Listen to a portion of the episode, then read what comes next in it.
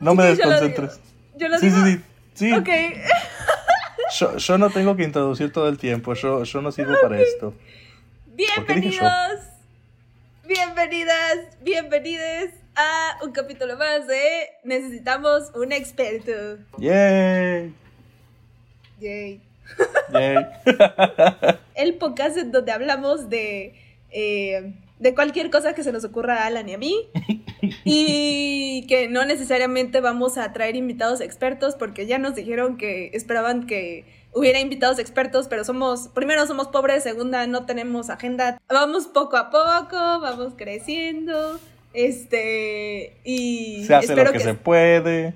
Espero que lo disfruten. Entonces, Alan, ¿quieres darles la bienvenida? Pero por su pollo. Hola, primero que nada, bienvenidos eh, a un tercer episodio. No puedo creer que llegamos tan lejos hasta ahorita. No creí que haciendo tres lejos. episodios. Jamás pensé llegar hasta aquí, solo presioné todos los botones. no, ya en serio. Ah, estoy muy feliz, estoy muy feliz de tener un tercer episodio y principalmente porque mencionamos con Mariana cuando recién comenzábamos a hacer el podcast que algo que vamos a tomar muy en cuenta, muy en consideración es la fecha en la que salen los episodios para saber qué temáticas íbamos a tocar. Ah, tomando eso en consideración, eh, estamos a punto de entrar a junio. Mejor dicho, cuando este episodio salga, ya, estaremos, a en junio. mitad, ¿no? A Sí, mitad vamos de estar junio, de a hecho. mitad de junio, ajá. Sí, lo cual quiere decir que los gays ya habrán salido por todas partes con las banderas y haremos un desmadre. Sí, sí, sí. Como siempre. Sí, ya estaremos en el desmadre, cantando Lady Gaga, de que en las paradas gay, de que en los festivales y todo. Y pues Van como, como bien Alan lo dice, pues es momento de empezar con temáticas más queer, más em, que vayan dirigidas Homosensuales. a eso. Temáticas más homosensuales. Ándale. Hay una página en Facebook que se llama así, ¿no? No sé. Me suena. Suena como algo. Suena como a el nombre de algo que existiría en Facebook. Hay páginas llamadas como gatitos que curan tu depresión, perritos que te curarán la depresión y cosas así. Pero ¿sabes qué? Es que nuestra generación ya no usa Facebook. Güey, yo me siento bien anciana. Como somos los más viejitos del... Pues es que sí somos los más viejitos de la generación Z. Pues nosotros todavía usamos Facebook, todavía usamos como varias cosas que ellos ya no. Entonces estoy que- Metroflog, ¿o ¿cómo se llamaba? Ah, MySpace. De que sí soy o no soy. Tengo problemas de identidad. problemas de identidad. Que hablando de identidad justamente, pero no de problemas de ella. ¿O sí? Bueno, algo así.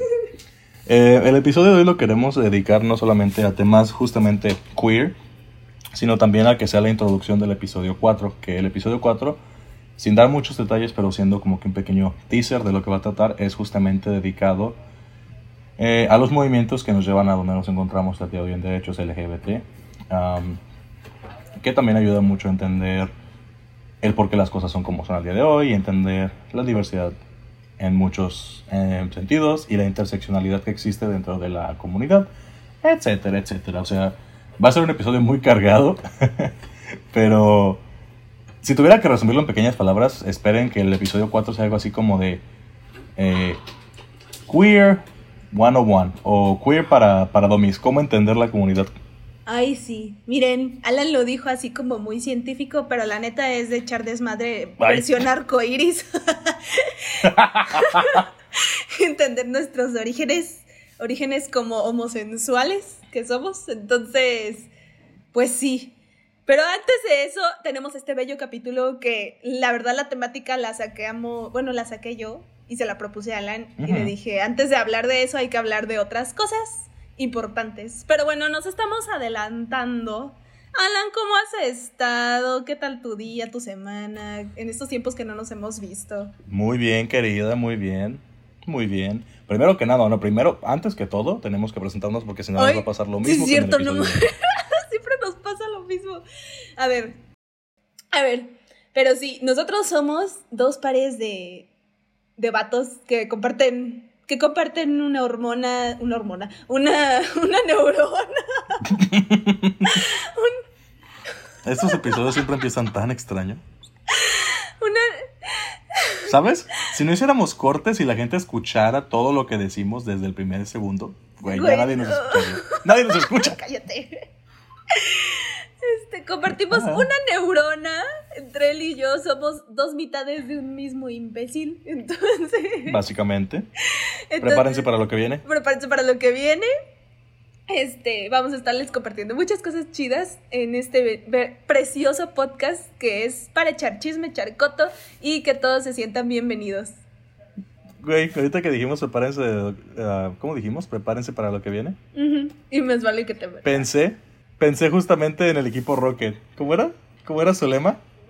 Lo de... Para proteger el mundo de la devastación y unir a los pueblos dentro de nuestra nación para denunciar a los enemigos de la verdad y el amor. Y James. Ahí está. Y miau. Bien, descoordinados. Ay, no servimos para esto. Bueno. que hablando de caricaturas, si no han escuchado nuestro segundo capítulo, váyanlo a escuchar. Estamos hablando de caricaturas súper padres que nos marcaron la infancia. Entonces, Yo me ese episodio. Ay, sí. Bueno, es nuestro segundo capítulo, ¿verdad? Entonces, ahí va, poco a poco. Poco a poquito, poco a poquito.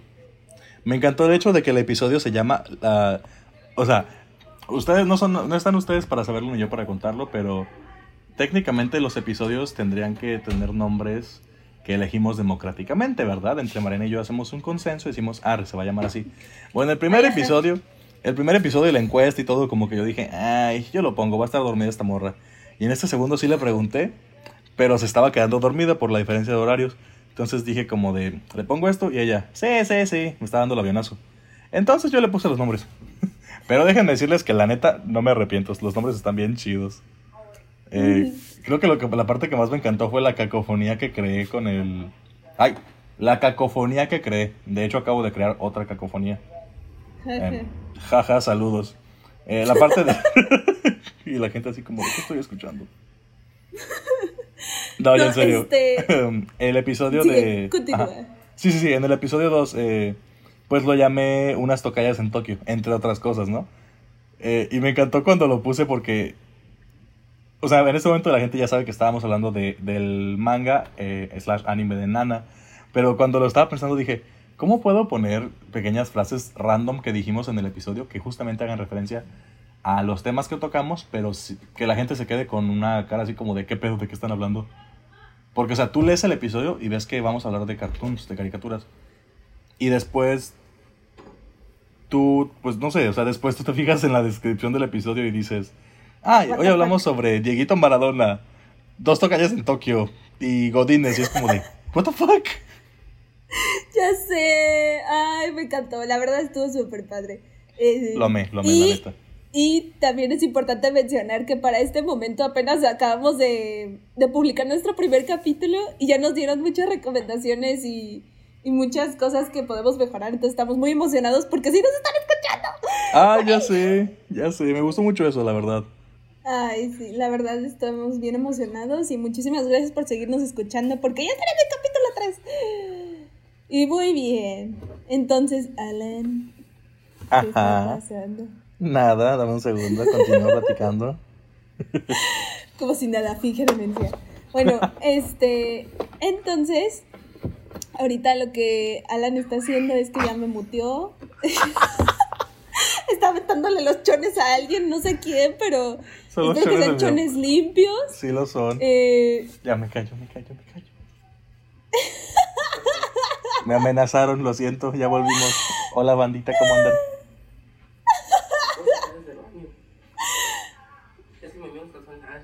Ah. Ay,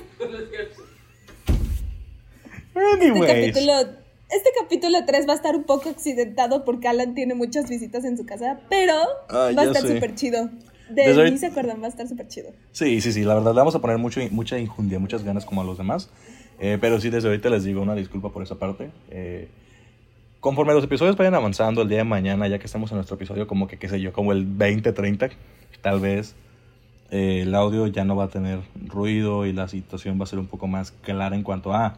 Se nota que tiene una preparación más profesional, que es lo que estamos prometiendo que va a, va a suceder uh, paulatinamente y que vamos a estar trabajando en eso. Pero hay cositas que sí pues no se pueden controlar, ¿no? Por ejemplo, yo ahorita, como les mencioné en el episodio 2, em, pues estoy de vuelta con mi familia. Eh, lo cual implica muchas situaciones, entre ellas el hecho de no tener un espacio controlado en el cual no, no haya ruidos o situaciones como estas en las que de repente alguien necesite ropa interior y yo esté como de, güey, estoy grabando, auxilio. Sí. Ay, ya expusimos a alguien, a quien quién sabe, pero bueno, sigamos, prosigamos. Estaban limpios, eso es importante.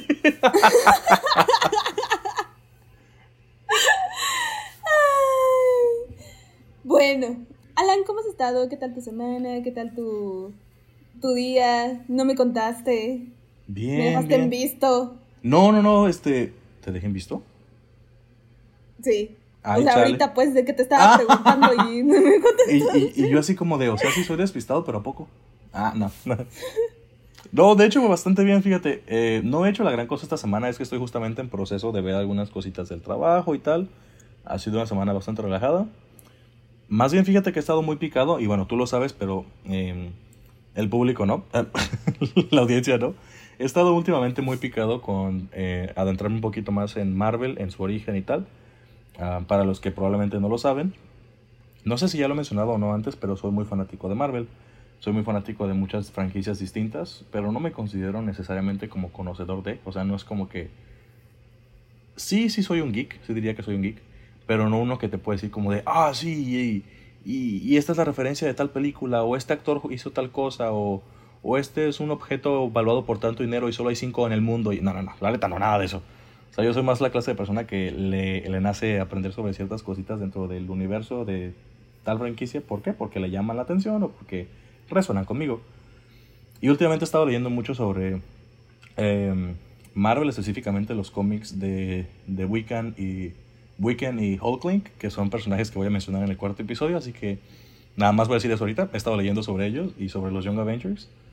Porque pues todo pinta, al menos desde mi punto de vista muy personal, esto soy yo hablando, todo pinta a que Ujú.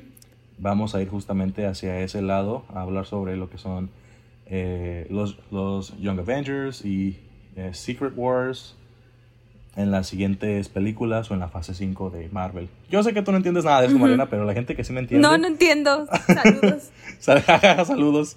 No, pero yo siento que sí. Saluditos. Siento que la franquicia va para ese lado, es decir, ya tenemos a muchos personajes que están introduciendo. O sea, ya tenemos a América Chávez, ya tenemos a Kate Bishop, ya tenemos a Wiccan, versión chiquito, a Kid Loki. Entonces, de mí se acuerdan, vamos a tener a los jóvenes Vengadores y siento que vamos a tener Se- Secret Wars. No sé si va a ser lo siguiente, pero yo siento que por ahí va a ir. Y más con todo lo de Kang, el Conquistador. Créanme, puedo hacerles un episodio de esto sin pedos, pero básicamente esa ha sido mi semana. Andar de geek leyendo cómics. Eh, están muy padres, están muy padres. Digo, el equipo se introdujo en, va, a- no sé, en 2005 con los primeros cómics por mi tocayo Alan, pero él era Alan Heimberg. Espero haber dicho su apellido bien. Anyways, pero sí, mi, semana ha sido una semana muy geek. Órale, pues qué bueno, qué chido que, que le andes leyendo más a eso, porque, mira, la neta, la neta les voy a decir algo, yo no entiendo de la mayoría de las cosas que dijo ahorita, pero pues me da gusto, me da gusto que ya empiece otra vez a echarle, a echarle ganitas a sus, a sus, ¿cómo se dice? A los hobbies, a los hobbits. ¿Y tú? ¿Qué tal tu semana? ¿Tú qué me cuentas? ¿Tú qué has hecho? ¿Tú qué tienes de nuevo? Ay, la neta, la neta he estado bien cansada. Ay, siempre digo eso, que estoy bien cansada. Güey, vives cansada, todo bien en casa, te paso un juguito de naranja para que te reactives, vitamina C, te falta sol. Soy una perra muy responsable. ¿Qué pedo? ¿Qué fue eso? ¿Has escuchado ese No. meme? Bueno, ya. Pens- pensé, más bien pensé, ¿cómo se llama esta canción? La de curvilínea y elocuente y no sé qué tanto. ¿Cómo dice? No. Ay, pensé que era eso, pensé que era esa canción. O, o- o pensé que iba- o no, o pensé que ibas a decir lo de soy una perra con gustos caros, pero soy pobre, entonces necesito trabajo.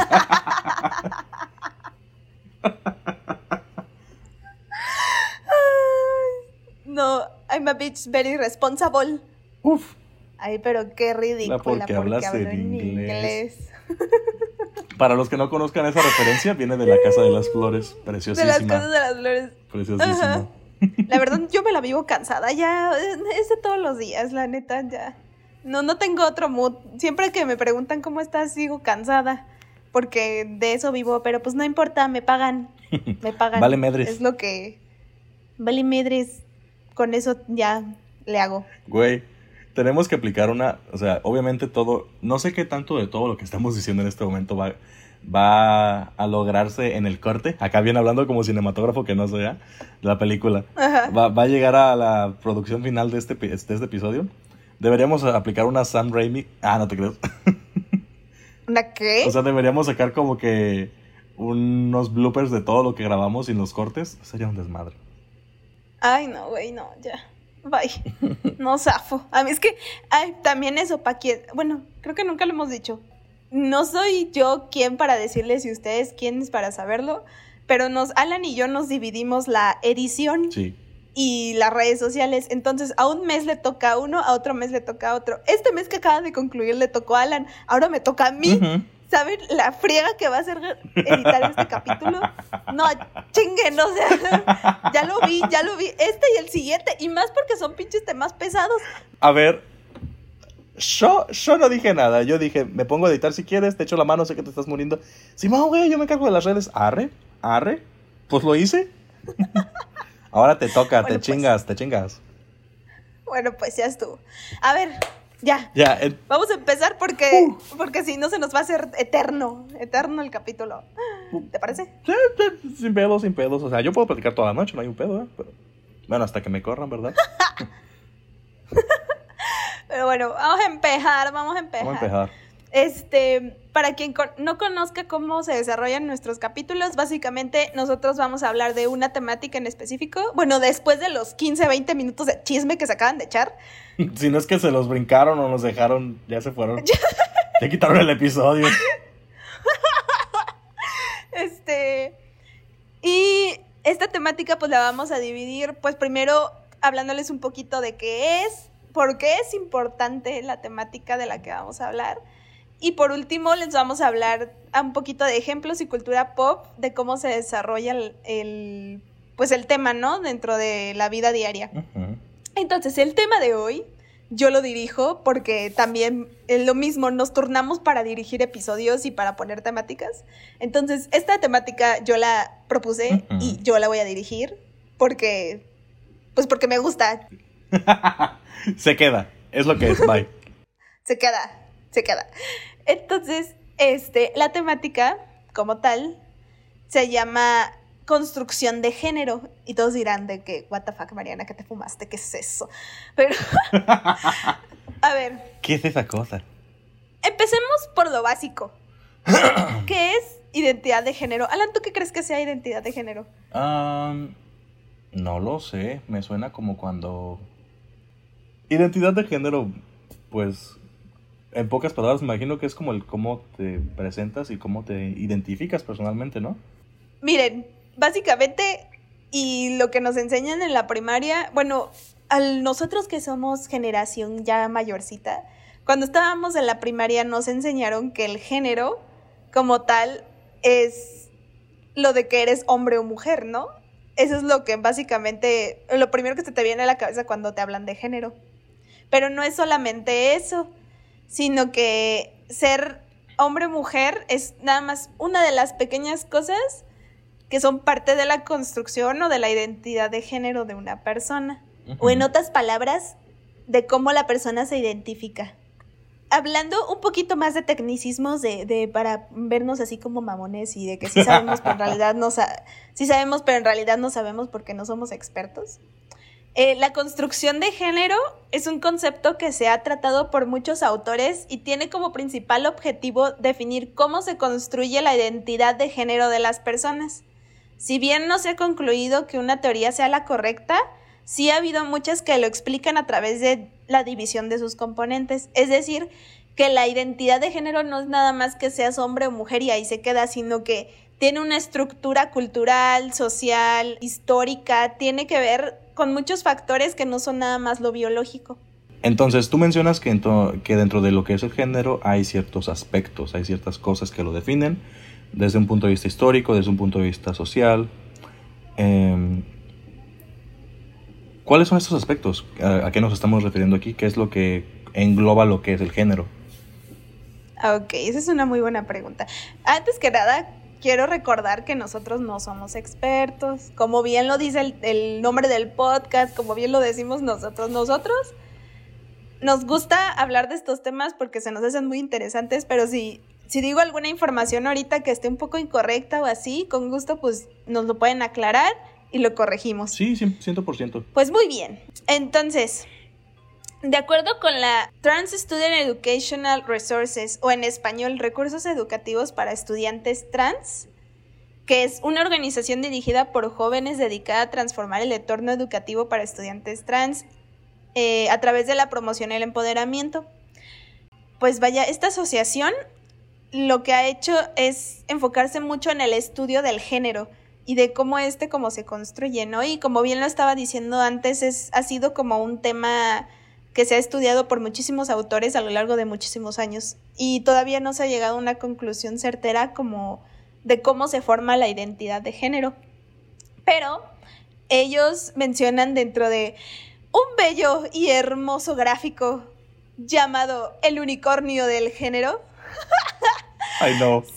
Cinco aspectos que se, en los que se divide la identidad de género. Miren, antes que nada les voy a decir, si están escuchando este, este capítulo, vayan a nuestras redes. Ahí va a estar el gráfico para que lo vean y lo entiendan muchísimo mejor, porque creo que es bueno verlo este, para que puedan comprenderlo al 100%. Y bueno, como bien su nombre lo dice, el unicornio del género es una forma en que esta asociación presentó una de las teorías más completas para que todas pudieran entenderlo. Es un gráfico tan sencillo y tan bonito. De hecho, se me hace una cosa bien tierna. Es como para presentárselo a los niños de primaria. Eh, y divide la identidad de género, como bien dije, dentro de cinco aspectos. El primero es la identidad de género. Es el cómo nos sentimos nosotros internamente dentro de nuestro cerebro, si somos hombres, si somos mujeres, si no somos ninguno de estos o somos de otros géneros. Y es ahí cuando tu tía, la chismosa, salta y dice, ay, no mames, esas son puras idioteces y que no sé qué. Y no, señora. ay, te amo. no, señora, fíjese que no. Para que vea que esto ya es moderno, usted ya se quedó en la prehistoria. Este. Esta identidad de género, o tal cual, es el pensamiento que tenemos nosotros de cómo, cómo nos vemos a nosotros mismos. Por ejemplo, yo, Mariana, me identifico como una mujer, pero me identifico como una mujer porque yo me siento mujer. ¿Saben? Es, es la cosa más sencilla de entender. Si tú te sientes, tú lo eres. Y esta no es no es cosas como tangibles de que, ay, ahora esta silla es un helicóptero, una chingadera así, porque luego les gusta hacer bromas de eso. Es básicamente, son construcciones o ideologías, y las ideologías se pueden transformar aquí en el cerebro. Y pueden ser de acuerdo a lo que tú pienses y a lo que tú quieras, porque es de tu propio cuerpo y de tu propio ser. Esa es la primera, la primera parte. La segunda es la expresión de género. Y esto quiere eh, o se refiere más a la manifestación física de tu identidad de género a través de la ropa, el maquillaje, tu voz, tu cuerpo. Es decir, cómo tú te representas, em, pues físicamente, ¿no? hacia los ojos de los demás. Es lo que tú desarrollas de aquí hacia afuera. Una parte del entendimiento de este episodio y del cómo la la audiencia, quienes nos escuchen puedan apreciarlo más, puedan entender más, es escuchen esto sin prejuicios, escuchen esto con la intención de aprender, porque justamente es eso, es aprendizaje. Los derechos de una persona, los derechos humanos, no están para ponerse en tela de juicio, están para, están para justamente entenderse, están para, para que las personas los, o sea, ¿qué palabra estoy buscando? Perdón, no, no estoy Estoy divagando un poquito. Básicamente lo que quiero decir es que estos temas no están para ponerlos en tela de juicio ni para juzgarlos. Son temas para entender, son temas para ser un poquito más tolerantes, pero no nada más tolerantes, inclusivos, porque el tolerar significa que algo está mal y que estamos tratando de aceptar dentro del común o dentro de lo que la, la norma debería ser, cuando la realidad es que no es así la diversidad es parte de las personas y entonces el entender esos temas simplemente nos ayuda a ser más inclusivos y el poder entender que las personas no son todas iguales y que las ideas de antaño de, de, las tías justamente son eso, son ideas de antaño, entonces sí. Eh, el episodio simplemente se va a poner un poquito más técnico y mientras hablamos van a, van a, van a aparecer eh, términos e ideas que no son nuevas, realmente no son nuevos. Esto existe desde que los humanos hemos existido, pero simplemente son temáticas que estamos tocando más al día de hoy porque pues justamente las personas, la generación Z, los millennials, justamente ya están hablando de estos temas y tocándolos más. Importantes porque... Sí. Porque han sido parte pues de, de una estructura de pensamiento que ya se tiene que romper, porque necesitamos incluir a muchas personas que durante siglos, milenios, se han visto pues... Marginados. De marginadas o degradadas simplemente por la forma en la que son. Entonces es importante, es importante que estos dos primeros factores sean entendidos por todos, de que la identidad de género es como tú te sientes que tu género es el adecuado, que cualquiera que sea ese género es el adecuado para ti. Primera. Y segunda, el cómo expresas eso, porque hay muchos comentarios, por ejemplo, se me ocurre uno de que cuando las lesbianas se visten pues de forma masculina, que tienen una expresión de género masculina, y ya ves que les dicen machorras, les dicen este marimacho, les dicen muchas cosas y la verdad simplemente es una característica de su construcción de género. Es nada más una parte de cómo ellas expresan lo que es, lo que son ante la sociedad. Y lo mismo puede ser de muchísimas cosas. Pero bueno, me estoy adelantando a los ejemplos. Yo creo que ya que lleguemos a los ejemplos les va a quedar un poquito más claro. Vamos a llegar a eso. Ah, y la idea, la idea que trataba de... Ah, perdón. Bueno, pero nada más para concluir que es eh, importante que tengan bien claro estas dos. Todavía faltan otras tres, pero estas dos son las más importantes. Ah, y la idea que estaba tratando de compartir justamente ligada a todo esto y, que entren con, con una mentalidad muy abierta a este episodio, que lo escuchen con una mentalidad muy abierta, es justamente lo que mencionaba de los derechos humanos. Ya recordé qué frase es y me gusta mucho, la mencionaba una, una ex compañera de la universidad que tuvimos, Alondra, saludos, y decía, los derechos humanos no están para juzgarse, los derechos humanos no se juzgan, se garantizan. Y justamente es eso. Yes. Muy bien. Bueno, ya que tenemos claro estos dos, sigamos con los siguientes. Y ahora, tu tía o tu tío, el castroso, dirá, ¿y qué onda con, con sus partecitas y su florecita? Pero ellos se creen de helicóptero Apache y que no sé qué y la chingada. A ver, señor. Ay, ay, ay. A ver, señor. Estamos hablando ahorita de mente, ¿no? Entonces, ¿qué pasa con la parte biológica de nuestro cuerpo? Es el sexo asignado al nacer y este es el tercer punto. Se trata de la asignación y clasificación de personas como hombre, mujer o intersexual basado en una combinación anatómica de hormonas y cromosomas. Esto no solamente lo digo por las partes sexuales de nuestro cuerpo como son los genitales o como lo son pues en el caso de las mujeres eh, las matrices, en el caso de los hombres pues biológicamente el pene, eh, los testículos, sino que también va dentro de la parte de las hormonas. Hay muchos hombres que no desarrollan la testosterona y no por eso dejan de ser hombres.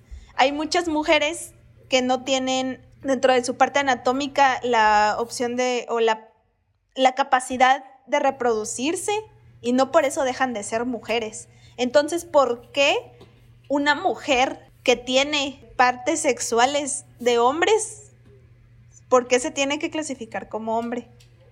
Si eso es más, es un poquito, es ahí donde se empiezan a romper este tipo de barreras que tenían las generaciones pasadas, que decían, es que tiene nada más eh, vagina y porque tiene vagina a huevos mujer. Entonces, ¿qué pasa con las personas intersexuales, las que nacen con los dos tipos de, de partes reproductoras? ¿Qué pasan con esas personas? Es ahí donde empieza la exclusión, marginar a las personas porque no, no entran dentro de un estándar y es lo que se quiere romper con eso. Eh, y agregando, de hecho, a este punto que está haciendo Marina justamente, todo eso entra dentro de la heteronorma, que sin complicarnos mucho la vida, sin meternos demasiado al tema, porque no quiero hacerlo muy, muy largo, la heteronormatividad tiene que ver con este conjunto de constructos sociales que hemos estado generando a través de los años y que son pasados generación tras generación sobre lo que se supone que... Em, ahora sí que lo que se supone que cada persona debe ser en relación a su género, en relación al tipo de vida que están llevando. Ya saben, tiene que ver con todo, desde, desde el hecho de crecer viendo películas que dicen que el amor romántico es lo mejor del mundo y todo el mundo tiene que tener una familia e hijos, desde justamente como menciona Mariana, el creer que no pueden existir hombres o mujeres si su... ahora sí que si su sexo biológico no es el que está eh, estipulado por la sociedad que debe ser. En otras palabras, si tienes pene no puedes ser mujer, si tienes vagina no puedes ser hombre. Ajá. Que de nuevo caen dentro de toda este, esta heteronorma que no solo es errónea, es muy peligrosa. Porque generaliza. Generaliza y mata. Hay que ser, hay que ser honestos, mata porque muchísimo, muchísimo de lo que sucede en la comunidad LGBT en respecto a los suicidios, en respecto a los problemas de salud mental, de las personas o de las, sí, de las personas que más sufren esta clase de situaciones, uno de los grupos más marginalizados dentro de son las personas trans, eh, son las personas dentro de toda esa sombrilla del ser trans o no binario. ¿Por qué? Porque son personas que justamente salen tanto de la norma de lo que se está acostumbrado, de lo que se cree o que se creía que se debía hacer, que se encuentran con pared tras pared tras pared de que, la, de que el mundo de una u otra forma les dice que no deberían ser así, cuando la realidad no es esa. Pero nos hemos pintado tanto esta idea eh, muy errónea a través de los años que apenas estamos empezando a desdibujar todo eso. Es importante también que les quede esto claro. Y por cierto, pónganselo a sus tías, neta. Sé que ahorita nos estamos pasando de serios, pero es que es un tema que creemos muy importante, que quede bien claro. Y, y más dentro de las generaciones que no crecieron con esta ideología, nuestros papás, nuestros abuelos, porque son las generaciones justo que ahorita tienen el poder económico, tienen la mayoría dentro de pues el ámbito laboral y son las personas que, que pueden hacer cambios estructurales y organizacionales dentro de la sociedad en donde vivimos. Y si ellos no entienden la importancia de esto, ¿cuántos años tendrán que pasar para que de verdad haya un verdadero cambio para estas personas? Pero muy bien, estamos, estamos avanzando muchas cosas. Creo que este, ya nos fuimos muy para allá del unicornio. Estábamos hablando muy allá del unicornio. Estábamos hablando del unicornio feliz. si me permites, Mariana, eh, creo que como decías justamente, sí va a ser un episodio eh, este mes, en general este mes. Tanto el episodio 3 como el 4 van a ser episodios más serios. No quiere decir que no los vamos a hacer reír, no quiere decir que... Espero, espero que los hagamos reír. Yo también espero, la neta. Ajá. O sea, no, no quiero decir que no vamos a seguir haciendo la comedia que hacemos como toda... Muy nuestra, sí, muy simple, muy, muy así natural. Pero esta parte que es la teórica tiene que quedar bien clara y tiene que quedar clara para todo tipo de personas. Queremos que se queden con eso, queremos que piensen que cuando decimos necesitamos un experto es porque justamente vamos a traer preguntas a la mesa que a veces van a ser incómodas y que no siempre nos vamos a estar riendo cada cinco segundos, pero es porque a veces hay temas que no, no puedes, con los que no puedes lidiar a través de la risa. Tienes que ser serio al hablar de ellos y esta es una clase de episodios como eso. Sí. Muy bien. Nos faltan dos. Dos, dos, dos este, factores y ya, acabamos con el unicornio precioso y nos vamos a los ejemplos. Estos son los más sencillos de entender. Yo creo que los millennials son los que pusieron en boga esta parte. Y uno es la, la atracción sexual que siente la persona hacia otro género, hacia otras características, hacia algo. Y es básicamente que te ponga horny. pues es que sí, es básicamente qué es lo que te pone que te da ganas, ¿no? Que andas así como sí, de. ¿Qué te prende? ¿Qué te prende, chica? Que estás ovulando y dices, a huevo, esto, esto es lo que me prende. estás en ovulación. Estás en la ovulación. Em, esto, pues es muy sencillo de entender. Es básicamente que te pone horny. Y la última es la atracción romántica.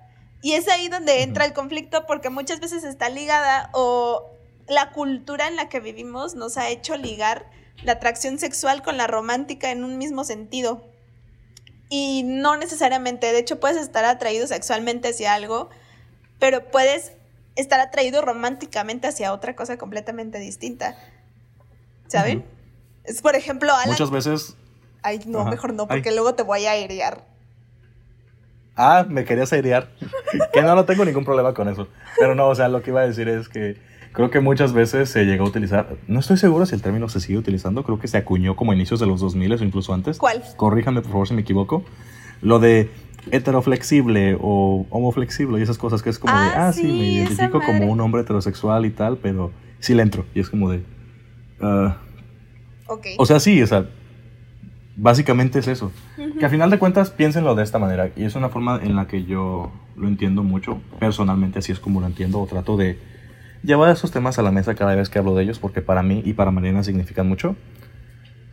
El motivo por el cual existen y seguirán existiendo miles de etiquetas y si cada día hay más terminología nueva y que si porque cada día tiene más letras el abecedario de la, de la comunidad LGBT, porque se necesitan, así de simple, porque estas personas han sido marginalizadas sistemáticamente por años, años, años.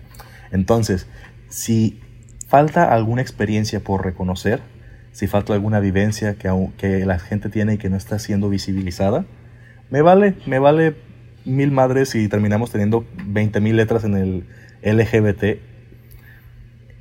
Para eso es, para reconocer experiencias, para reconocer la diversidad que hay dentro de ello. ¿Y por qué menciono esto? Porque muchas personas, y yo incluido en algunas ocasiones, decimos como de las etiquetas no son del todo necesarias. Sí y no. Creo que hay una frase que resume todo esto. Si lo nombras, existe. Exacto, exacto. Si lo nombras, existe. Es importante el reconocerlo primero nombrándolo y después dándole su lugar.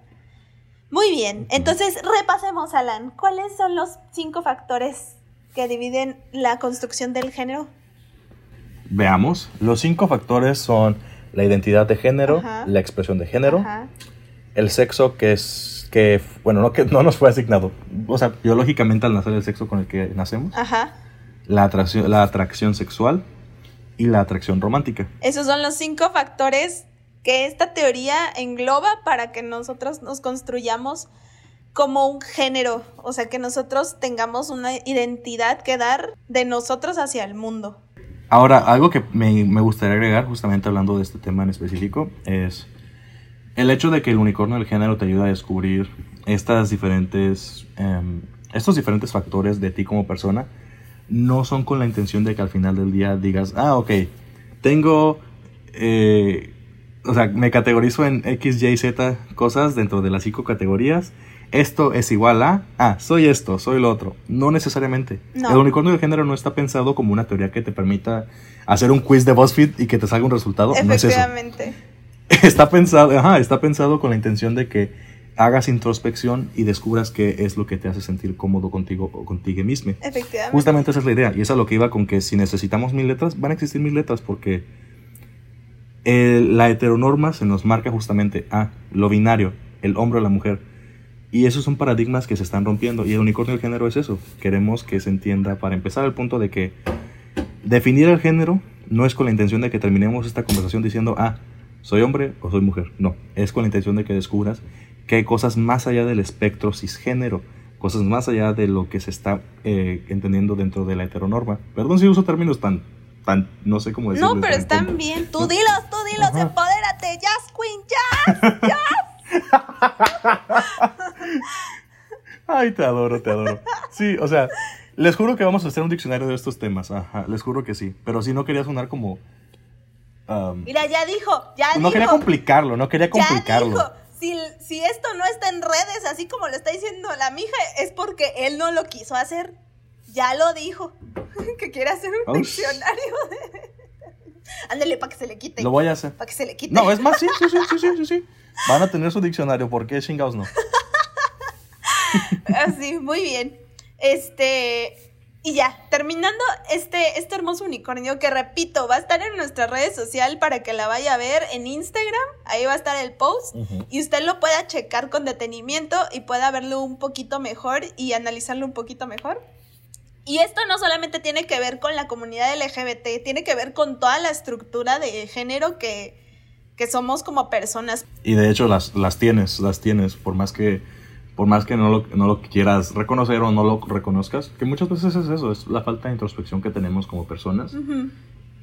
y, no está mal, no está mal el, el, reconocer, ok, no me conozco del todo, porque justamente nunca dejamos de conocernos. Efectivamente. Pues muy bien, entonces si quieres vamos pasando a los ejemplos. Claro. Ándale. Ah, bueno. Eso, Tilín, eso. Ya, es que ya, ya me liberé. Quería decir lo que quería decir. En serio, ya. Aquí en adelante, puro desmadre, puro desmadre. Ahora sí. Sí. Ay, no. Pues miren. Ay, comencemos por el simple hecho de que cuando estaba tratando de hablar sobre esos temas y pensar en las ejemplificaciones que, que quería encontrar en la cultura pop, en el episodio 4, de nuevo, pequeños teasers, vamos a enfocarnos más en lo que en lo que se conoce más mainstream, ¿no? Lo que se conoce más de la comunidad. Pero este episodio sí quiero dedicarlo más a justamente el unicornio del género y el entender cómo eso se muestra, o mejor dicho, no se muestra en, en, los medios. ¿Por qué lo menciono? Básicamente por lo, por lo siguiente. Como ya se los dije antes, tenemos una estructura muy marcada a través de los años de lo que se cree que deberíamos ser por ser hombres o mujeres. Para empezar por eso, no puede ser otra cosa, no podías. A raíz de eso, todo lo que se sale de ese sistema, todo lo que se sale de esa heteronorma, repito, entra en categorías desconocidas. Y lamentablemente, lo desconocido primero se ataca y después se entiende. Tenemos mucho esa, esa forma de ser. No digo que sea algo, algo que hacemos por humanos, porque jamás, no lo sé, no, no me parece, para empezar eso, no me parece que sea bueno reforzar esa idea de, ah, es que es humano hacer esto. No, es simplemente una, un mal entendimiento, algo, algo que aprendimos mal y que necesitamos reconstruir a nosotros, deconstruirnos esa idea de que a lo, a lo desconocido tenemos que juzgarlo. No, podemos entenderlo. Y podemos entenderlo desde el miedo, podemos entenderlo desde el morbo, podemos entenderlo desde la preocupación, pero que al final de cuentas es entenderlo. ¿Por qué menciono todo esto?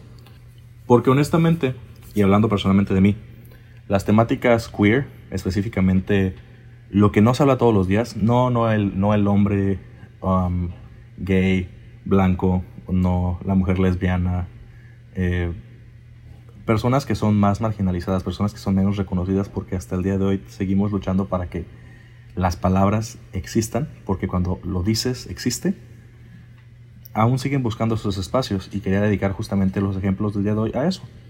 Personas que entran dentro de la Ah, bueno, el término es como, el término en inglés sería la sombrilla, ¿no? La sombrilla trans o la sombrilla no binaria.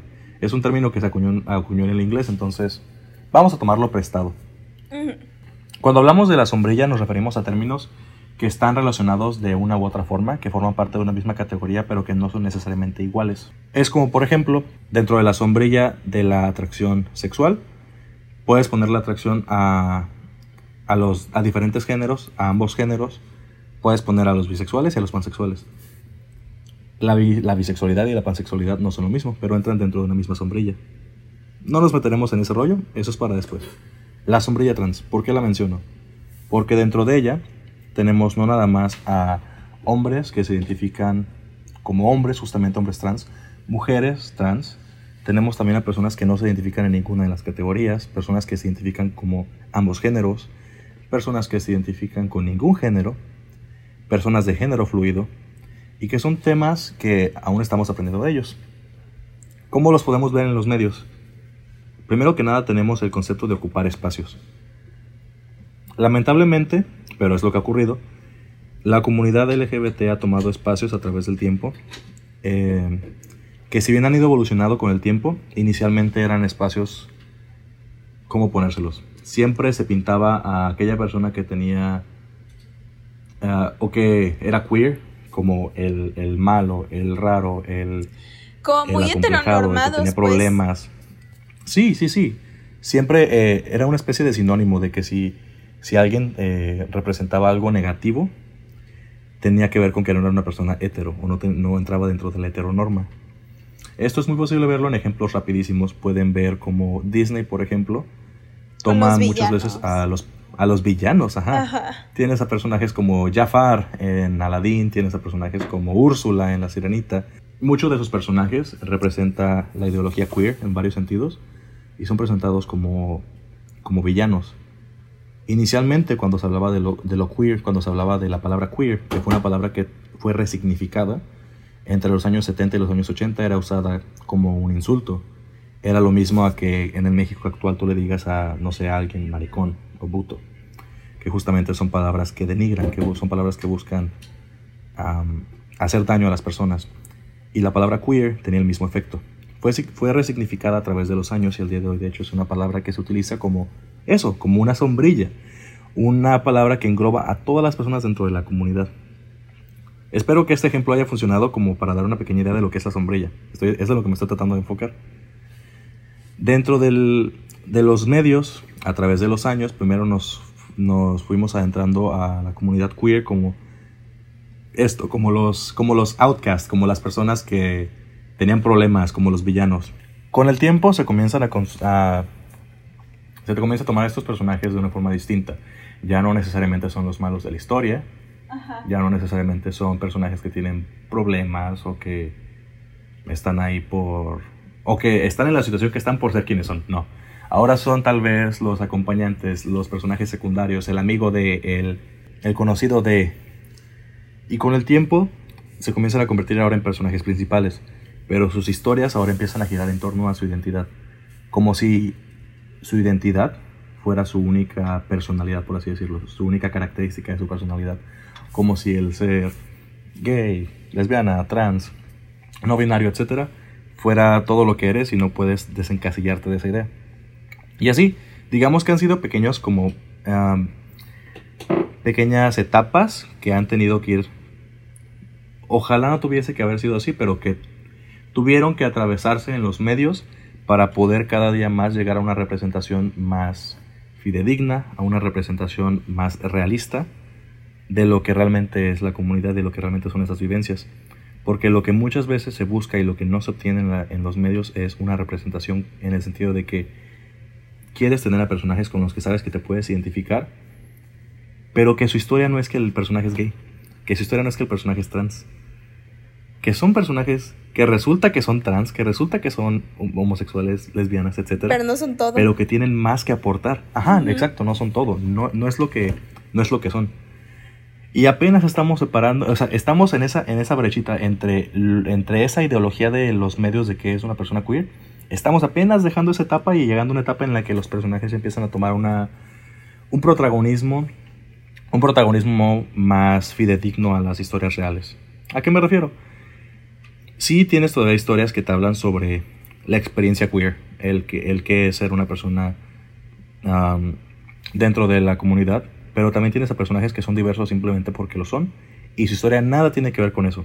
Simplemente es un, una parte más de su persona, lo cual es un avance muy grande. Y creo que tienes ahorita unos ejemplos, ¿no? Sí, justamente tengo algunos ejemplos.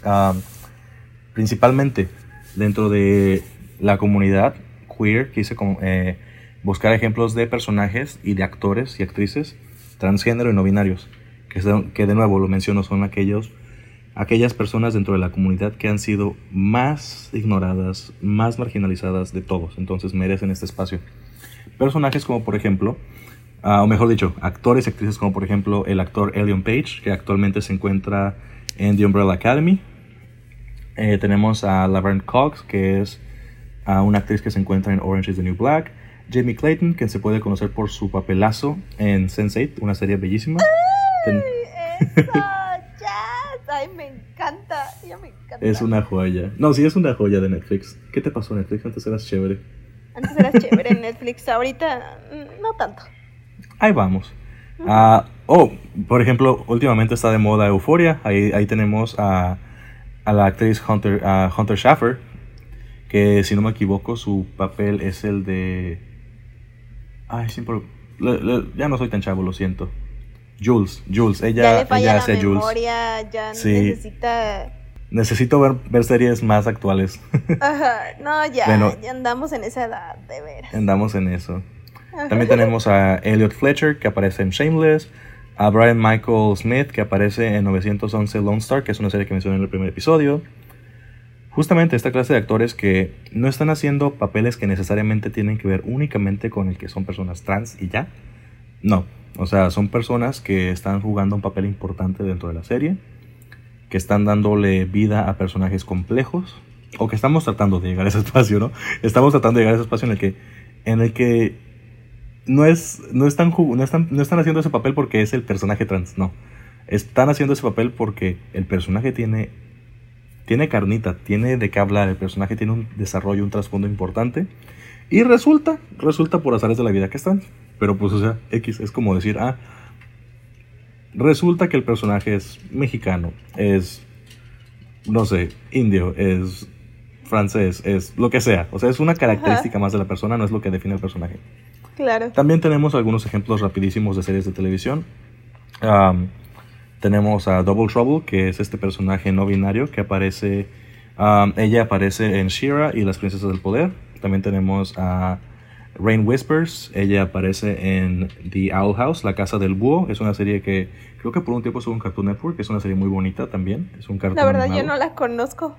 Es, es muy nueva. es, es, me, da la, me, da la misma vibra como de Hora de Aventura y así, pero tiene una vibra ah, como macabrona, pero bonita, como cute. Spooky. Mm, vaya, me llama la atención. Obviamente no podemos olvidar, por ejemplo, cualquier personaje que se te ocurra de Steven Universe. Bueno, no cualquiera, pero hay muchísima, hay muchísima referencia a, la comunidad queer en Steven Universe. Garnet, por ejemplo. Garnet es, em, palabras más, palabras menos, es una representación animada de la experiencia queer. En muchos casos de la experiencia trans. Así como este Bonnie también puede ser una, referencia a la experiencia no binaria. Que de hecho Garnet en una parte de la, de la, serie habla de que somos una experiencia, así lo habla. Así dice ella cuando se refiere a sí misma a sí misma, como quieras decirle. Garnet, de hecho, me parece que Garnet, de hecho, se, ah, se identifica como, como en femenino. Y eso se refiere a una experiencia. Yo sé, yo sé, son temas más ah, complejos. bueno, no complejos, pero son temas complicados de platicar. Es que es complicado porque no ha habido una generación hasta ahora que haya sido educada correctamente con este tipo de, de temáticas. De temáticas. Entonces, nosotros, pues toda la vida nos educaron con nada más este, los dos géneros representativos, hombre y mujer. Y es muy difícil, y creo que Alan no me va a dejar mentir, como el empezar a hablar y a involucrarnos más en este aprendizaje de, de género, de perspectiva de género, de LGBT más, de feminismos. pero pues bueno, ya vamos, y seguiremos hablando de eso en otros momentos. Yo quiero también comentar un ejemplo que es un poquito más aterrizado al, a lo que vivimos en México y que va muy de la mano con esta construcción de género. No sé si se acuerdan que hace unos años empezaron a implementar o empezaron a aceptar que los niños dentro de las escuelas utilizaran uniformes del estilo que ellos quisieran, en el sentido de que los, los oh, hombres podían empezar a usar falda. Güey, Alan, cuando nosotros íbamos en primaria, en la vida, mira, si yo era, si yo niña, no me dejaban usar pantalón formal, o sea, en el educación física sí, ¿no? Pero, pero así en el uniforme normal del día a día, a mí no me dejaban usar pantalón en la vida. Es más, no podía entrar a la escuela. y, un hombre con falda menos. Menos. Y es que justamente es eso, o sea, yo también recuerdo cuando estaba más chiquito, era como de decir, ay, Ay, ya sé, por ejemplo, siempre teníamos esta idea de que, ay, las, las niñas van de un lado y los niños van de otro. Y las niñas, ay, hoy está haciendo frío, nada más porque está haciendo frío se pueden poner ajá, si no, no. Justamente. O también esta idea de, ajá, o esta idea de que de pequeños recuerdo muchísimo que en educación física nos decían como de, ah, eh, las niñas se forman de este lado y los niños de este, no los vamos a poner juntos. O cuando estábamos, por ejemplo, en hileras, nos decían como de, ah, los niños tienen que estar delante y las niñas detrás porque, porque Así tiene que ser para que los niños no se distraigan. Que justamente después entiendes que tiene que ver con esta idea muy estúpida en la que piensan que los hombres o cualquier o incluso un niño, un niño pequeño, un niño de 10 años va a tener esta idea de morbo y va a pensar que ah, no se puede controlar porque es una especie de animal, tienes que alejarlo de no, lo sé, todas estas ideas. Pues sí. Y eran cosas con las que crecíamos, eran cosas Es que es como de pequeño no ¿cómo decirlo? De pequeño no las, no es que no lo juzgues, pero de pequeño no lo piensas dos veces. Y es que, ¿sabes qué? También tiene que ver mucho, tiene que ver mucho con, como el pensamiento de que es que si lo dejas ponerse falda o ponerse tacones, se te va a voltear el chiquillo. O, o va a empezar a actuar femenino. ¿Y qué tiene? la verdad, está experimentando, es un niño, los niños experimentan, los niños se meten lodo a la boca, los niños este, juegan, se hacen desmadre, ¿por qué la necesidad de encajonarlos en un solo tipo de actividades o en un solo tipo de vestimenta? Es ahí donde entra esta parte de, de la ideología de género, de la construcción del género, de empezar a deconstruir esas cosas que nos encasillaban en un solo tipo de situaciones, en un solo tipo de, pues de momentos que quieras o no, por ejemplo, otra vez regresando a los uniformes escolares, las niñas, muchas niñas, muchas amigas mías no podían, no querían jugar en, en el recreo, no querían salir a jugar, no querían jugar fútbol, ¿por qué? Porque llevaban falda y se le iban a ver los calzones. No querían saltar la cuerda porque se les iban a ver los calzones. O sea, ¿qué, niña de segunda de primaria tiene que andarse preocupando por eso?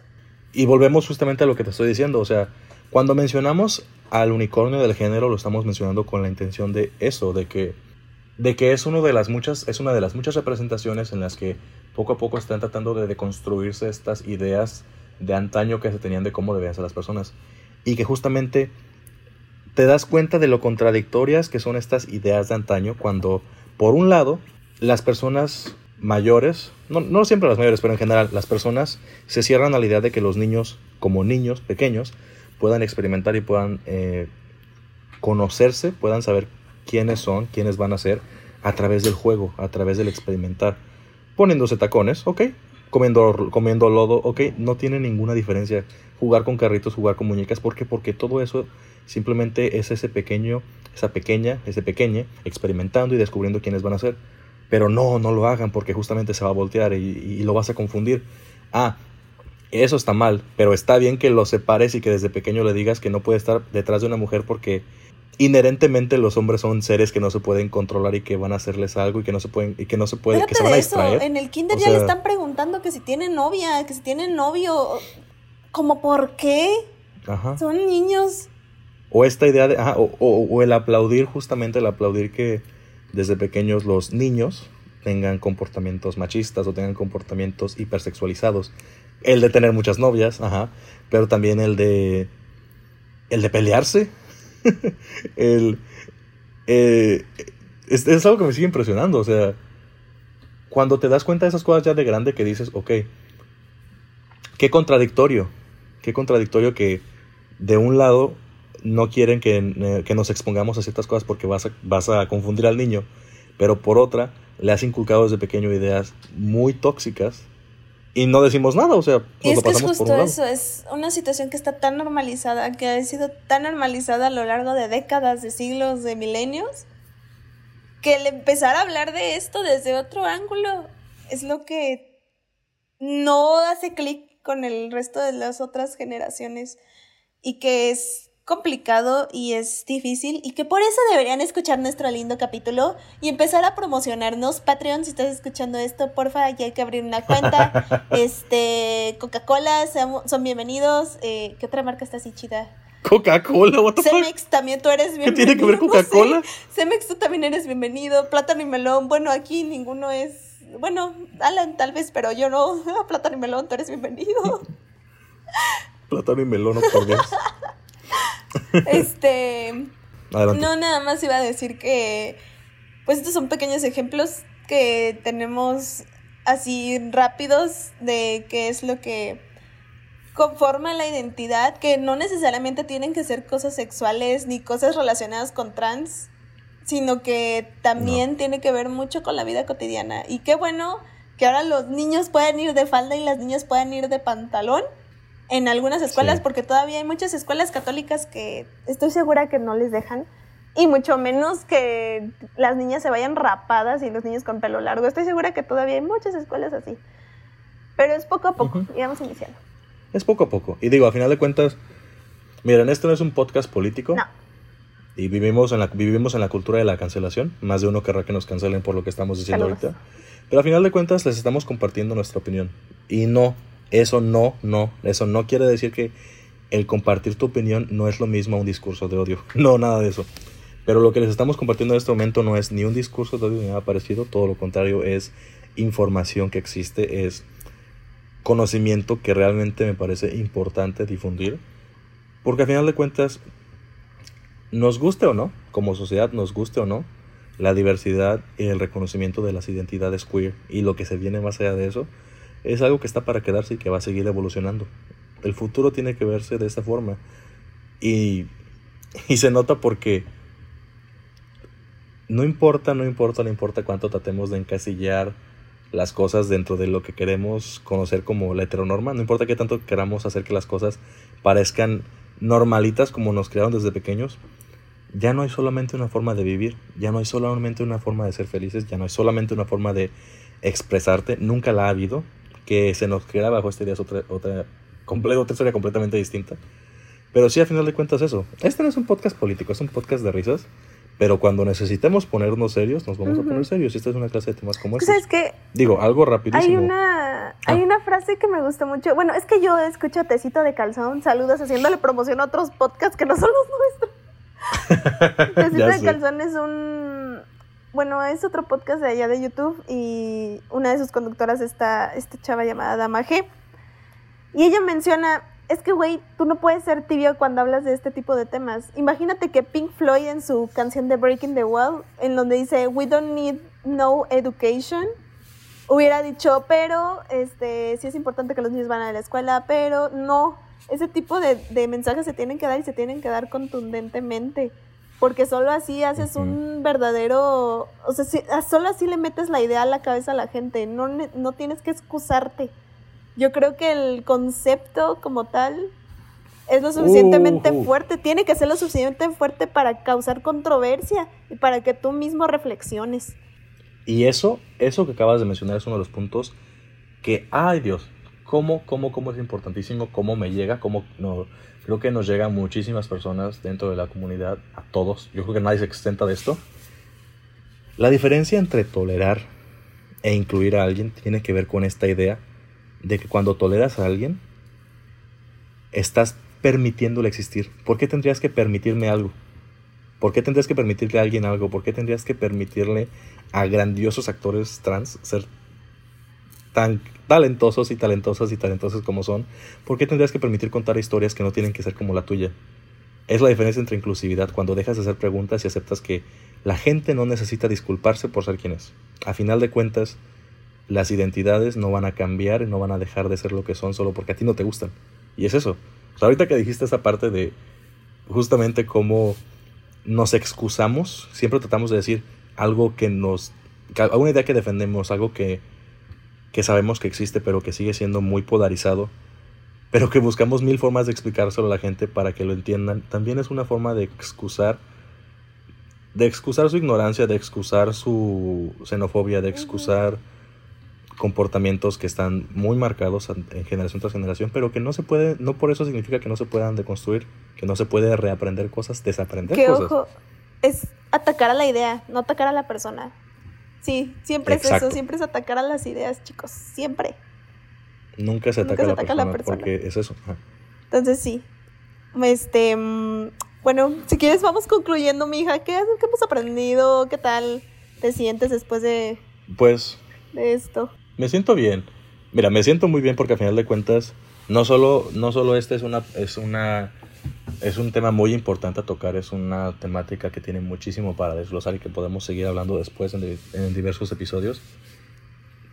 Además da pauta al episodio 4, sino que también son temáticas que nos llegan a ambos, son temáticas que que por ejemplo yo veo mucho los niños ahorita que están creciendo y que ya tienen muy presentes tanto contenido por todos lados de, de diferentes formas en las que pueden ser y que se están descubriendo, que están experimentando, que la regan, que estos, que son una cosa un día al día, al día siguiente son la otra. Pero es que justamente eso es como, como siempre debió haber sido y como siempre debería ser. Porque son niños, porque están experimentando, porque se están conociendo. Porque no puedes encasillar a una persona en una vida que, que jamás ha vivido y esperar que le guste. Sí, Sí, sí, sí, funciona, funciona a veces, pero no siempre. ¿Por qué? Porque no, las, no, no todas las personas son iguales. Y no te llegas a conocer, no llegas a esa introspectiva personal, sino más que experimentando y conociéndote a final de cuentas. O sea, algo que, por ejemplo, muy personalmente me, me parece importante mencionar es cómo esa clase de cosas, esa clase de ideas erróneas de cómo cada persona tiene que ser, del rol de género que tiene que seguir, acorde a quién es, son muy nocivas. algo que se me ocurre, por ejemplo, ah, para mí personalmente, yo al día de hoy me sigue causando una clase de ansiedad terrible el, no sé, por ejemplo, pintarme las uñas. No sé por qué, no hay un motivo en específico por qué. Inconscientemente tiene que ver con la idea de que el color, el, el pintar uñas siempre ha sido para las niñas y fue como se me crió. Y no es porque alguien en específico me lo dijera, puede que sí, no es como que lo recuerdo, no es como que tengo un recuerdo fresco y digo, ay, es que cuando tenía 5 años. Pero te lo va pautando. No, pero te lo va pautando y lo va reforzando la sociedad en la que vives, las ideas, los constructos. Y no tiene nada de malo, a final de cuentas, o sea, güey, no sé cuántas veces le he chuleado el pinta uñas a vatos y a, mujeres y a todo mundo. Y personalmente no me molesta, o sea, ¿y lo usaría a mí mismo? Sí, probablemente sí pero aún sabiendo que lo puedo hacer, la idea de, hacerlo como que sigue generando esta pequeña ansiedad, que justamente tiene que ver con estas, estos pequeños, estas pequeñas microagresiones que desde pequeños, a las que, desde pequeños estamos expuestos a ellas y que a final de cuentas moldean, pues moldean cómo vemos el mundo, moldean cómo nos sentimos y moldean cómo entendemos lo demás y que pues nos llevan a ser quienes somos. Entonces yo estoy muy muy en pro de que los niños hoy en día pueden experimentar muchísimas más cosas porque se conocen mejor. Y el conocerte mejor lleva a una mejor vida. ¿Por qué? Porque hay mayor conocimiento de ti mismo que se traduce en no solamente mayor salud em, mental, se traduce también en mayor salud emocional, se, traduce en una mejoría de muchas cosas. Vamos a pasar a las recomendaciones. ¿Sí preparaste la recomendación? ¿Y qué crees que no preparé nada? Porque yo tampoco. no te crees. Ay, no puede ser. A ver, sácate, algo de. Sácate algo de la nada, ¿no? Pero bueno. no te creas. Recomendación. Más que de, de identidad de género, es un poquito más del lado feminista, pero. Miren, lo que yo les voy a recomendar se llama Las mujeres que luchan se encuentran. Manual de, de feminismo pop latinoamericano por Catalina Ruiz Navarro. Y como su bien su título lo dice, es un eh, va más dedicado hacia el feminismo que hacia esta parte de la construcción de género. Pero toca muchísimos temas relacionados con ello. ¿Por qué? Porque el feminismo o los feminismos, porque no hay una sola corriente de feminismo, por lo mismo de que cada persona vive en un entorno diferente y necesita medidas que van hacia derechos diferentes dentro de esos derechos y dentro de esos feminismos se toca mucho esta parte de la construcción identidad de género. Se, se toca mucho como, como el cómo nos afecta, el cómo nos lo enseñaron. Entonces hay muchas de esas cuestiones que se tocan en este libro que están muy padres y que la verdad se los recomiendo porque te abren un mundo completamente diferente al que pues nos acostumbraron y nos enseñaron desde que éramos muy jóvenes. Ay, me encanta, me encanta. A ver, ¿tú qué nos tienes preparado? Y este, por ejemplo, ¿dónde, dónde, lo puedes? ¿Cómo? A ver, a ver. Primero que nada, ¿dónde pueden conseguir este libro? Ah, ah bueno, yo lo compré en una librería. Porque soy de la vieja escuela, de la old school. Y a mí me gusta más leer en papel. Pero yo creo que fácil lo pueden conseguir en línea, este, en su tienda de preferencia. La verdad, en este sí no, no aconsejo medios alternos no consejo ir. Mm, mm, no aconsejo ir directo a la imprenta que te lo ah, regalen. Porque es un libro muy bueno y, la verdad la autora merece todo nuestro apoyo. Entonces, vayan a comprarlo, a conseguirlo legalmente. Búsquenlo, búsquenlo. Bueno, ahora sí, ¿tú qué nos tienes preparado, Alan? Ay, mira, yo la mencioné hace un ratito cuando hablé justamente sobre la actriz Jamie Clayton. La serie Sense8 es no solo una de las joyitas de Netflix, una de las primeras series que creo que vi cuando comencé a utilizar el, eh, el servicio de streaming. Me gusta mucho porque no solamente te habla de ella como un personaje trans, te habla de, de lo que yo quiero llamar o de lo que yo personalmente veo como una dramatización o una...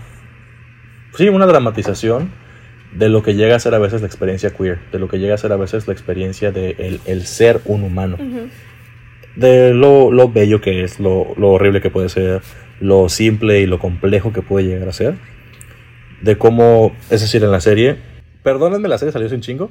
les, voy a spoiler, les voy a spoilear tantito algunas ideas que se, que se mencionan en la serie. Eh, spoiler. Spoiler. Cancelado. Funado. ¿A poco te cancelan por eso? ¿A poco Mira, cancelan a ya, la gente por eso? cancelan de todo ya.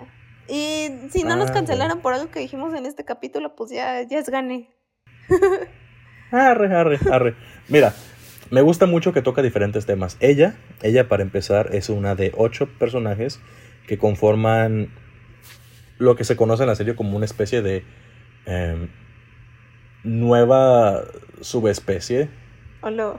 que ya no es el Homo sapiens, es el Homo sensorium. Hola. Que básicamente significa que son estas personas que tienen una capacidad de. Una capacidad am, incrementada o mejorada eh, me- mental. Forman parte de un grupo que se conoce como cluster, que básicamente es estas ocho personas que están conectadas em, de manera psicológica, de manera mental, que pueden compartir muchísimas cosas, más allá de compartir conocimientos o destrezas o vivencias o emociones, pueden compartir muchísimas más capacidades o cosas, que obviamente pues no quiero spoilearles tanto, pero ¿por qué lo menciono? Porque hablaba de que justamente les voy a spoilear algunas ideas. Mencionan en alguna parte de la serie, de la segunda temporada me parece, mencionan esta idea de que eh, los homosensorium pueden dar a luz tanto los hombres como las mujeres, porque eh, el dar a luz no es una experiencia, en, el caso de ellos es una experiencia tan física, es una experiencia biológica, pero es una experiencia física, no, no están literalmente naciendo eh, a través del cuerpo, sino que es algo más mental en el cómo se da luz a, a estos, a estos clusters. Que simplemente es, es una analogía, es una analogía, pues miren, el por qué menciono esta serie o por qué se me hace una serie tan importante es justamente eso. No nada más uno de los personajes principales es trans, es un personaje que tiene mucho que ofrecer, que es un personaje que, que te cuenta muchas diferentes vivencias del ser trans, pero que también tiene una historia y un desarrollo muy cabrón como personaje, que, que va más allá de lo que es. Es esa clase de personajes que les mencionaba que tienen su propia historia y resulta que son trans, pero no es, el, no es como que el eje de quienes son como personajes, no es su personalidad. Y el por qué mencionaba esto de que ambos, ambos sexos pueden dar a luz o de que hay como que toda esta ideología de que se pueden compartir más que solamente vivencias o experiencias o destrezas, es porque todo eso, todo eso, desde mi punto de vista muy personal, o sea, no es, no es esto, no son los escritores, ni el productor, ni el director hablando, soy yo, desde mi experiencia muy personal, siento que son grandes am, referencias o grandes ejemplificaciones de la experiencia queer. De cómo hay, como decíamos ahorita, cómo hay hombres que se embarazan y que dan a luz. ¿Por qué? Porque es posible. Porque hay hombres con útero. Porque de nuevo hablamos de que lo que decíamos, el unicornio de género. Hay cosas diversas, hay personas diversas de cosas. ¿Por qué dije cosas? Perdón. Hay personas diversas, hay cosas más allá de la heteronorma. Otro punto muy importante, las hermanas Wachowski. Las hermanas Wachowski son quienes crearon esta bellísima serie. Matrix. Tal vez las conozcan porque ellas son. Y, ah, exacto. Tal vez las conozcan porque ellas son las creadoras de Matrix. Ellas son, de hecho, dos mujeres trans también. O sea, ¿quién mejor para contar una historia sobre diversidad sexual que personas queer? ¿Y quién mejor para darle un papel protagónico profundo y bien desarrollado a una mujer trans que otras mujeres trans? Entonces, chulada de serie, recomendadísimo. Pues muy bien, hemos llegado al final de este hermoso capítulo. Creo que Oh, oh, oh, perdón. Ah, y quiero, quiero cerrar con esta frase de Elliot Page, eh, cuando justamente eh, anunció públicamente que estaba transicionando y que ya, justamente que ahora quería ser reconocido como Elliot, lo comentó diciendo, eh, y cito, pero traducido al español, ¿no? me encanta ser trans y me encanta ser queer. Y cuanto más me aferro a mí mismo y abrazo plenamente lo que soy, más sueño, más crece mi corazón y más prospero. A todas las personas trans que lidian con el acoso, el autodesprecio, el abuso y la amenaza de la violencia cada día, yo los veo, los quiero y haré todo lo que pueda para cambiar este mundo a algo mejor. Está bonito, está bonito, la. Muy bonito. Pero sí. Ay, qué bueno. Ay, la verdad me liberé mucho en este capítulo de muchas cosas que tenía ahí retraídas. Pero. eh, Reprimidas, La ¿no? verdad es. Ay, sí, es cierto. ¿Retraída qué es esto? ¿Es un selfie stick? Retraída. Porque un selfie stick, what the fuck. Pues sí, ¿no? Porque, o sea, como o un tripié, pues de una, de una cámara como se retraen. Olvídalo, continuemos. No, no, Ay, no, no entiendo tu referencia. Güey, cuando edites este episodio te vas a quedar de risa. Estoy seguro. Bueno, espero que les haya gustado, que hayan eh, aprendido un poquito, al igual que nosotros, porque investigamos un chorro, un chorro para este, este capítulo. Bueno, por lo menos yo, ¿verdad? Porque, Ay, gracias. no, no, sí, no, honestamente sí. son, son temas complejos y al final de cuentas son temas que nos llegan, entonces es, es difícil tocarlos y no porque los temas per se sean complicados. No lo sé, sean complicados porque de hecho son cosas simples, pero somos los complicados somos nosotros. Estos son cosas simples. Más Efectivamente. Bien, nos, nos somos personas que crecieron en un entorno y nos estamos deconstruyendo cada día, entonces se complica explicar estas eh, esta clase de temas cuando vienes, o bueno, cuando tratas de explicar estos temas a personas que no crecieron en ellos, eh, es complicado, porque tienes que dar todo un trasfondo y tienes que hacer todo circo, maroma y teatro para dar a entender, y aún así la gente no entiende. Muy bien. Ah. Pues bueno, esto ha sido todo por hoy. Espero que lo hayan disfrutado. Recuerden que nuestro Instagram, que se nos olvidó dar al inicio, es necesitamos.podcast. Eh, ahí pueden encontrar diferentes cosas, incluyendo eh, contenido pues que hemos hecho de este capítulo. Y también agradecer a Eric, Eric Alfaro, porque eh, fue el creador de nuestro intro que ya escucharon al inicio. Y eh, muchísimas gracias, Eric. Muchísimas gracias por seguir, este, por habernos apoyado con tu intro. ¿Y qué más? ¿Algo que se me está olvidando, Alan?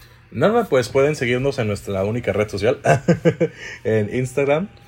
Eh, estamos como necesitamos.podcast. Ya lo dije. ¿Así? ¿Ah, ¿Ves? No me haces caso, no Perdón, me, me, me, me fui.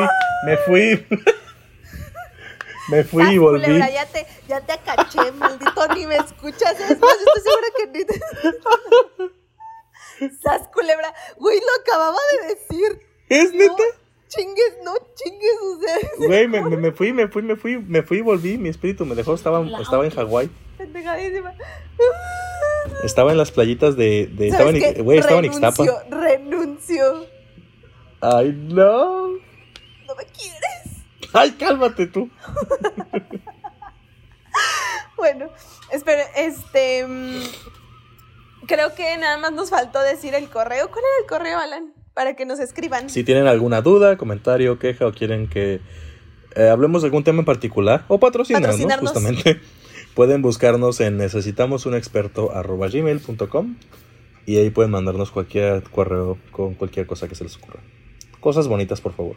Sí, ay, muchísimas gracias y nos vemos en el siguiente capítulo. Bye. Bye. Espera, espera, hace, hace, hace, ¿no has visto como el, el típico bye eh, estereotipado de, de, dos hombres, de dos, de dos eh, pasivos despidiéndose? ¿Cuál es ese? Es, o sea, en, en unísono, en unísono dicen bye. Ay, borra esto, por favor. A, ver, a ver, hazlo. Una. Una, dos, tres. Bye.